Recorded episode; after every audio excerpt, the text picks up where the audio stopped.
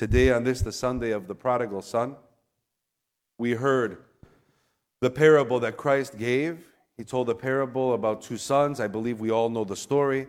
One asked for his inheritance, he took it, and he's, he wasted it in a faraway land on not so good things. When he ran out of money, there was famine, there was plague, and he was in big trouble. And it says that he was eating what the pigs would leave over. He was working, he got a little, a very, very difficult job feeding the pigs, and whatever scraps were left over is what he would eat. And he thought to himself, even the servants in my father's house ate better than I'm eating. So he went back. The father was waiting for him. He was looking from the, from the window, far away. And when he saw him, he ran to him and he hugged him and he dressed him. And they killed the fatted calf and they had a celebration. This is how God waits for us.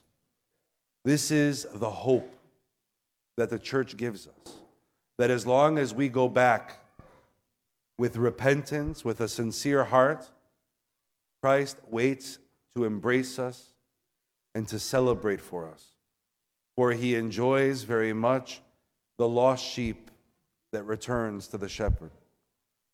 And there was a brother who stayed with the father and did all the right things. But he saw that there was a party, and of course he was jealous and angry. And he said to his father, but even to him, if you, if you read this gospel reading very carefully, the father even goes to him and tries to get him to come in to the father's house. And he says, I stayed with you, Father, and I did all the right things. And you have a party for my brother who left and wasted everything? We cannot be the prodigal, but we also cannot become the brother. There's something very interesting.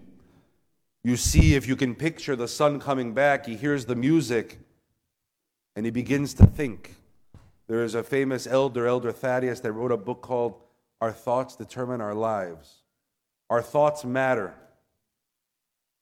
Somebody told me once that he saw written on a wall in a house, he was doing an Agiasmo in another state, and he saw that the mother had written in crayon on the wall to her in, their, in the children's playroom Watch your thoughts, for your thoughts become your words. In other words, what we think, we begin to say. Watch your thoughts because your thoughts become your words. Your words become your actions. Your actions become your character. And your character becomes your destiny. We have to be careful what we think, how we think. If we think negatively all the time, we will start to act that way. We'll begin to speak that way, and it'll become who we are. And we'll only see the bad in people We'll only see the negative things about the people around us. And we cannot be Orthodox Christians. We cannot pretend to be Orthodox Christians and to only see the bad in the people around us. We are supposed to be people of humility, people of love, people who show compassion and kindness.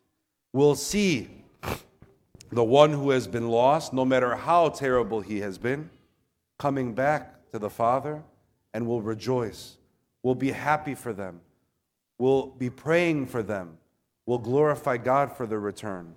We pray today because it's interesting. Four Sundays in a row, we have similar themes about repentance, about humility, about love. If we are the opposite of those things, we will have a very difficult time experiencing Great Lent, experiencing the fast, experiencing the resurrection. Humility is the beginning, it is the key. I know I sound like a broken record, but the church gives it to us every Sunday, four Sundays in a row, and there's more to come, by the way, because it is difficult. It is very, very difficult. We pray that all together we can return to the Father, and I hope that the ones, those of you that are here, that you can encourage your family, your friends, your neighbors, those that have stayed away, and there are many, that they are not afraid of COVID. They are not coming back because they fell out of the practice of coming to church. They have stayed home.